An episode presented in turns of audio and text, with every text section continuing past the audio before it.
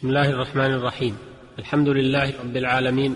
حرم قتل النفس إلا بحق وسد كل الطرق المفضية إلى قتل النفس المحرم قتلها صيانة لها وحفاظا عليها وتاكيدا لحرمتها.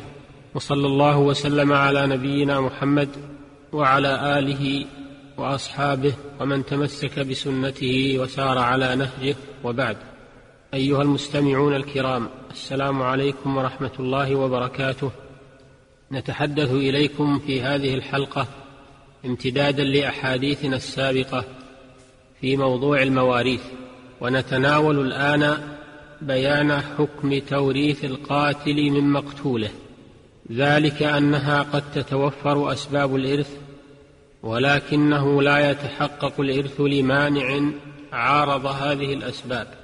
فمنع من تحقق مقتضاها وموانع الإرث كثيرة منها قتل الوارث لمورثه وذلك لقوله صلى الله عليه وسلم ليس لقاتل ميراث وقوله صلى الله عليه وسلم لا يرث القاتل شيئا ولأجل سد الذريعة لأن الوارث قد يحمله حب المال على قتل مورثه لأجل الحصول على ماله والقاعدة المعروفة أن من تعجل شيئا قبل أوانه عوقب بحرمانه وحرمان القاتل من الميراث مجمع عليه بين أهل العلم في الجملة وإن اختلفوا في تحديد نوعية القتل الذي يمنع من الإرث.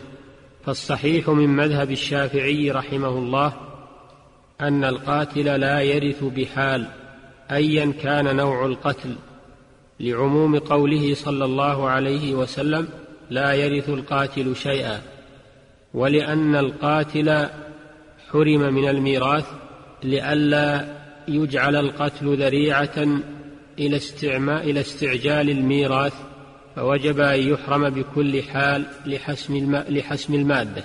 فعلى هذا لا يرث كل من له دخل في القتل حتى ولو كان بحق كالمقتص وغيره. وكذلك من حكم بالقتل كالقاضي وكذا الشاهد. وحتى لو كان القتل بغير قصد كالقتل الذي يحصل من نائم ومجنون وطفل. وكذا لو كان القتل ناتجا عن فعل مأذون فيه شرعا كالمؤدب والمداوي. إذا ترتب على التأديب والعلاج موت المورث موت المؤدب والمعالج. وذهب الحنابلة إلى أن القتل الذي يمنع الإرث هو القتل بغير حق وهو ما وجب ضمانه بقود أو دية أو كفارة كالقتل العمد وشبه العمد والخطأ وما جرى مجراه كالقتل بالسبب والقتل من الصبي والمجنون والنائم. وما ليس بمضمون بشيء مما ذكر فإنه لا يمنع الميراث كالقتل قصاصا أو حدا أو دفعا عن النفس أو كان القاتل عادلا والمقتول باغيا أو كان القتل ناتجا عن فعل مأذون به شرعا كالتأديب والعلاج. وكذا مذهب الحنفية إلا أنه معتبر القتل بالتسبب لا يمنع الميراث كما لو حفر بئرا أو وضع حجرا في الطريق فانقتل بذلك مورثه. وكذا القتل بغير قصد لا يمنع الميراث عندهم كالقتل من الصبي والمجنون. أما عند المالكية فإن القتل له حالتان. الحاله الأولى أن يكون قتل مورثه عمدا عدوانا ففي هذه الحالة لا يرث من مال مورثه ولا من ديته. الحالة الثانية أن يكون قتل مورثه خطأ ففي هذه الحالة يرث من ماله ولا يرث من ديته.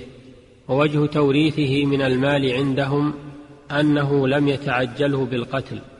ووجه كونه لم يرث من الدية لأنها واجبة عليه ولا معنى لكونه يرث من شيء يجب عليه وباستعراض هذه الأقوال نجد القول الوسط منها وهو أن القتل الذي يوجب الضمان على القاتل يمنع الميراث والقتل الذي لا يوجب الضمان على القاتل لا يمنع الميراث كما قال به الحنابلة والحنفية نجد أن هذا الرأي هو الراجح لأن ما أوجب الضمان يكون القاتل فيه غير معذور ومتحملا لمسؤوليته فيترتب على ذلك حرمانه من الميراث وما لا يوجب الضمان يكون القاتل فيه معذورا وغير متحمل لمسؤوليته فلا يمنعه من الميراث.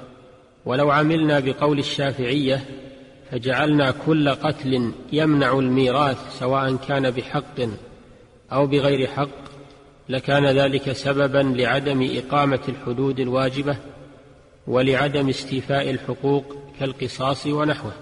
فعلى هذا يكون عموم قول الرسول صلى الله عليه وسلم ليس لقاتل ميراث مخصوصا بما إذا كان القتل بغير حق وغير مضمون. أخي المستمع الكريم وبهذا يتبين محافظة الدين الإسلامي على الأنفس البريئة ومحاربته للإفساد في الأرض فيا له من دين عظيم وتشريع حكيم. يكفل للناس حياة كريمة وكرامة مصونة. نسال الله أن يثبتنا عليه ويتوفانا مسلمين. وإلى الحلقة القادمة بإذن الله تعالى. والسلام عليكم ورحمة الله وبركاته. والحمد لله رب العالمين.